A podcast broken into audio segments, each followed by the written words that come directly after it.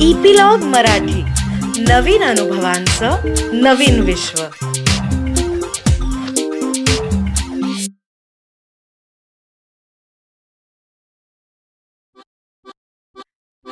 नमस्कार मी Reema Amrapurkar. Epilogue media बरोबर घेऊन आली आहे गोष्टींचा खजिना ज्याला आम्ही नाव दिलंय बायोस्कोप. या बायोस्कोप मधून आपण ऐकणार आहोत विविध ढंगी विविध रंगी गोष्टींचा खजिना जो महाराष्ट्रातल्या कानाकोपऱ्यातल्या लेखकांनी आपल्यासाठी तयार केलाय.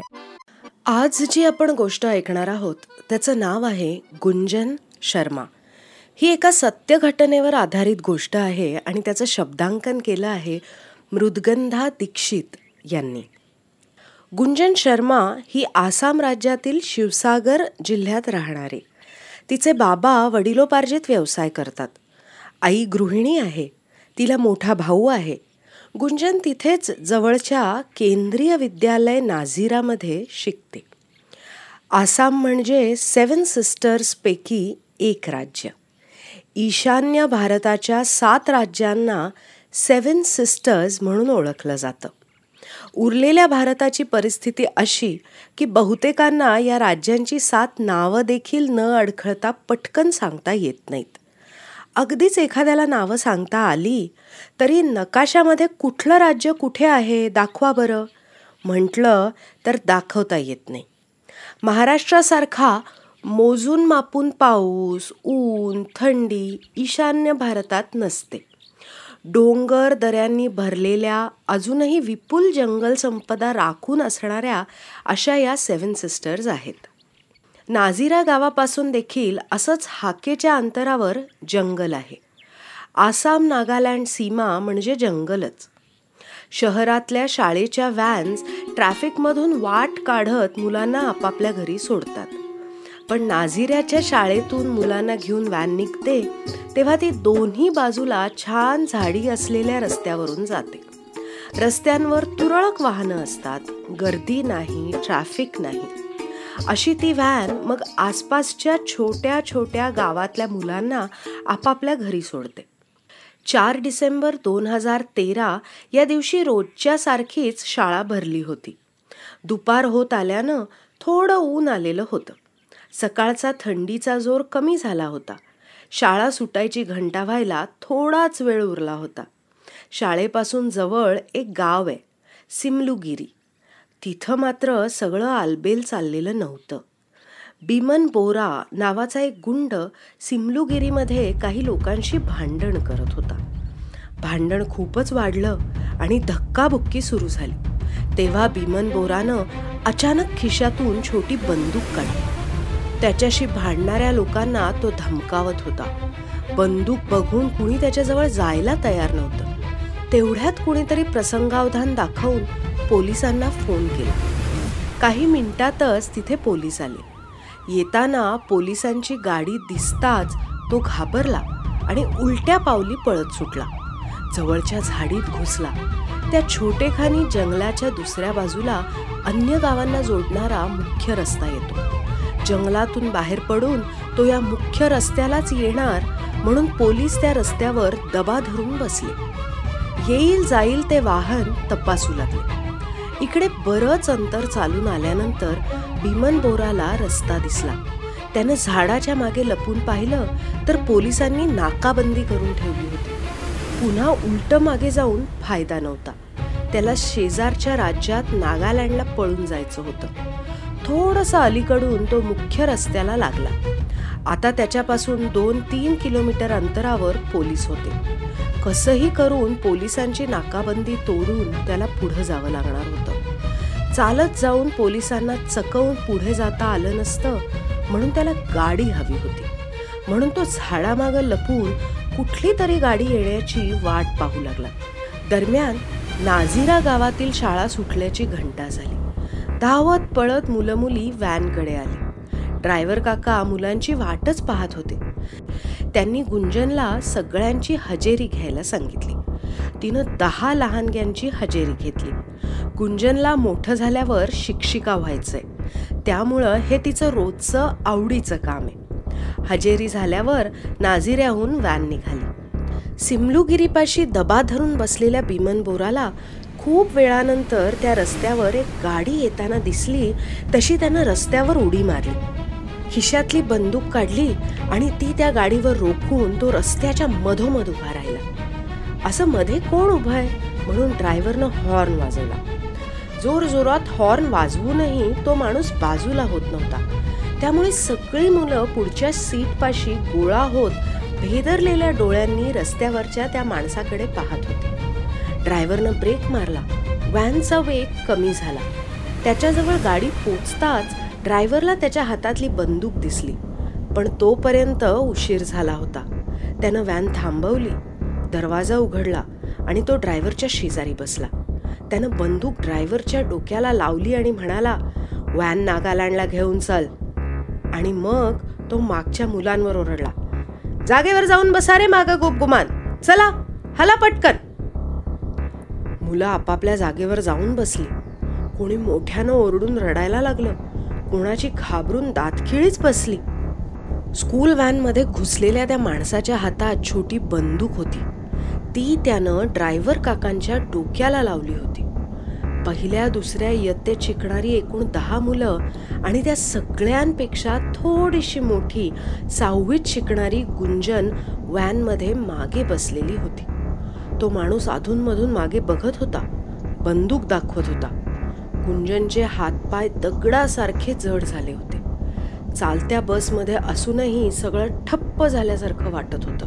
इतक्या कोलाहलात देखील गुंजनला स्वतःच्या हृदयाची धडधड कर्कश असल्यासारखी ऐकू येत होती.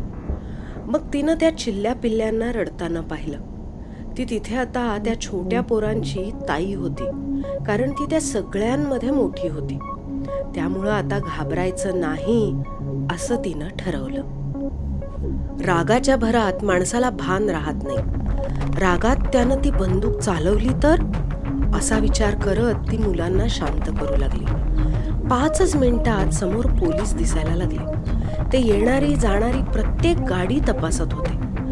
ड्रायव्हरच्या डोक्याला लावलेली बंदूक हलवत तो म्हणाला गाडी थांबवायची नाही अजिबात. काही झालं तरी गाडी थांबवायची नाही. जोरात चालव. अजून जोरात चालव. एवढ्या वेगानं येणारी स्कूल व्हॅन पाहून पोलिसांना संशय आला. ते साखळी करून रस्ता व्यापून उभे राहिले. जाऊ दे त्यांच्या अंगावर गाडी पण थांबवायची नाही. जोरात चल. पोलीस हलत नाहीत असं बघून त्यानं खिडकीतून डोकं बाहेर काढलं. पोलिसांच्या दिशेनं बंदूक चालवली. ठाय! असा मोठा आवाज झाला. व्हॅन मधली पोरं दचकली. पुन्हा रडायला लागली. त्यानं अशा एका मागोमाग तीन गोळ्या पोलिसांवर चालवल्या. एकाही पोलिसाला गोळी लागली नाही. पण त्या अचानक हल्ल्यानं पोलीस हटले. व्हॅनला पुढे जाण्यासाठी जागा मिळाली आणि पोलिसांची नाकाबंदी तोडून व्हॅन नागालँडच्या दिशेनं निघाली. पोलिसांना बघून गुंजनला वाटलं होतं की हे आता आपल्याला वाचवतील.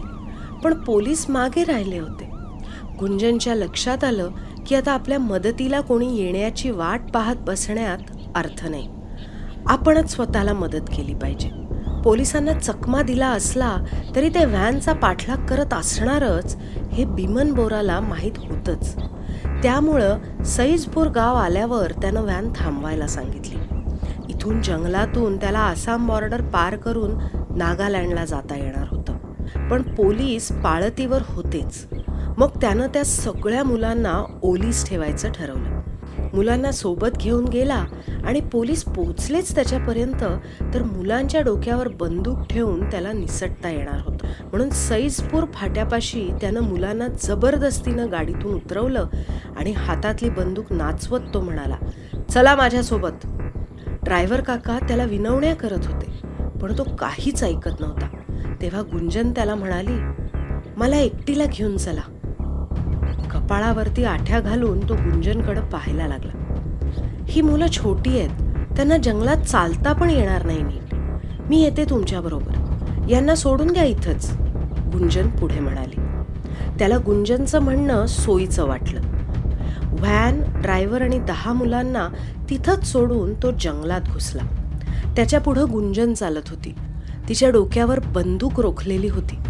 ती जंगलात दिसेनाशी होईपर्यंत ड्रायव्हर काका तिच्याकडे बघत राहिले.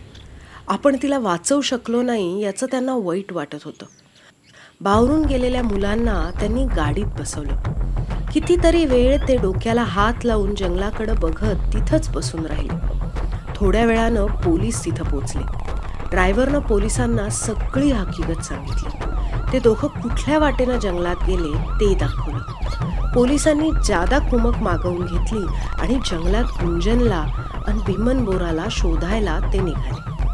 भीमन बोराला पकडण्यापेक्षाही गुंजनचा जीव वाचवणं पोलिसांना महत्वाचं वाटत होतं. एका पोलीस अधिकाऱ्यासोबत त्या मुलांना आणि काकांना घरी जायला सांगून पोलीस जंगलात घुसले. इकडे पोलिसांची चाहूल लागताच भीमन बोरानं गुंजनच्या तोंडात बंदुकीची नळी घुसवली. एव्हाना रात्र व्हायला आले. गुंजन विचार करत होती. सकाळी शाळेत डबा खाल्ला.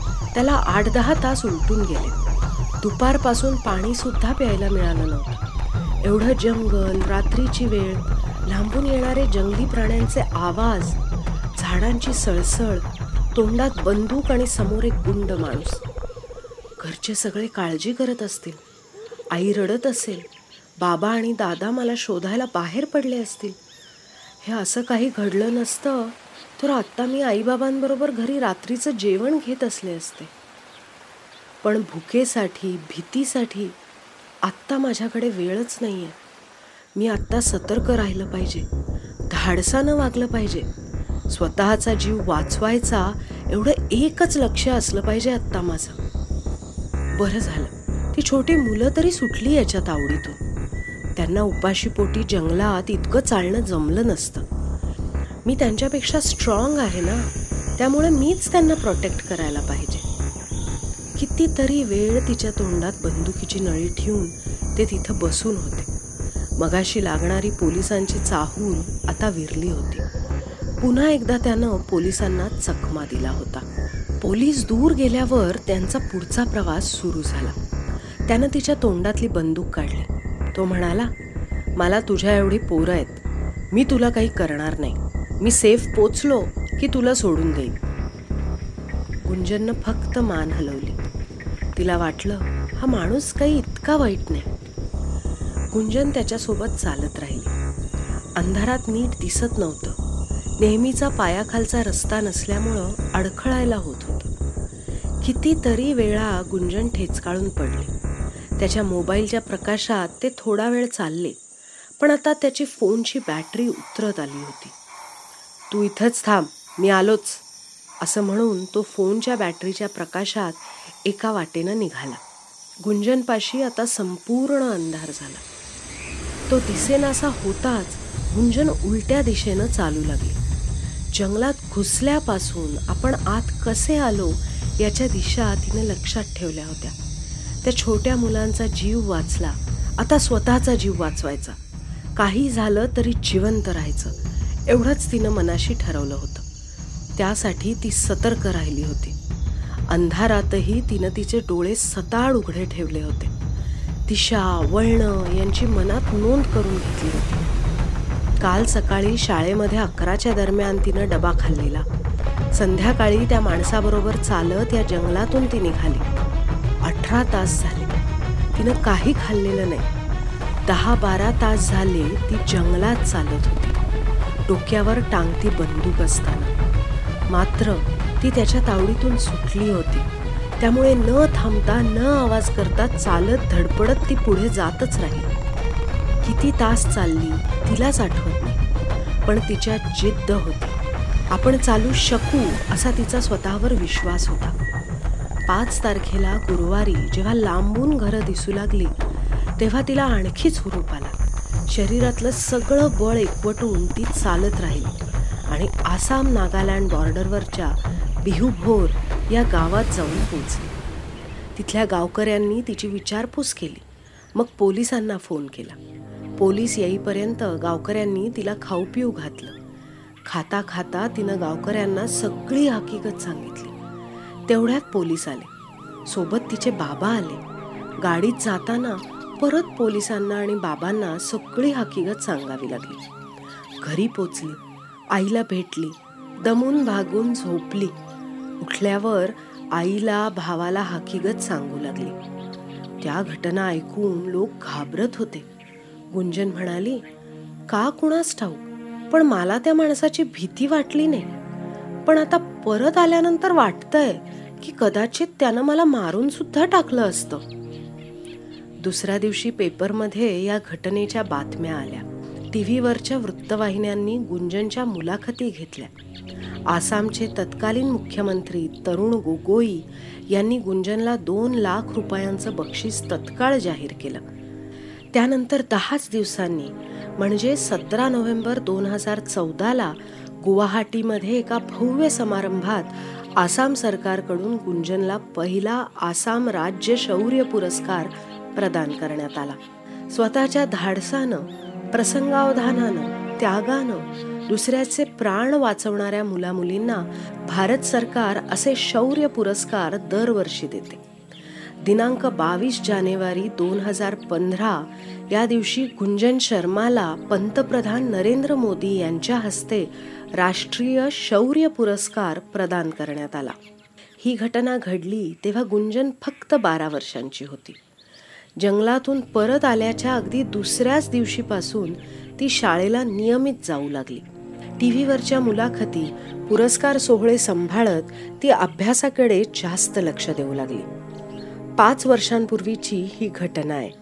गुंजन शर्मा उत्तम गुणांनी बारावी पास झालेली आहे. मी आत्ता भरपूर अभ्यास केला तरच मोठी झाल्यावर चांगली शिक्षिका होईन ना?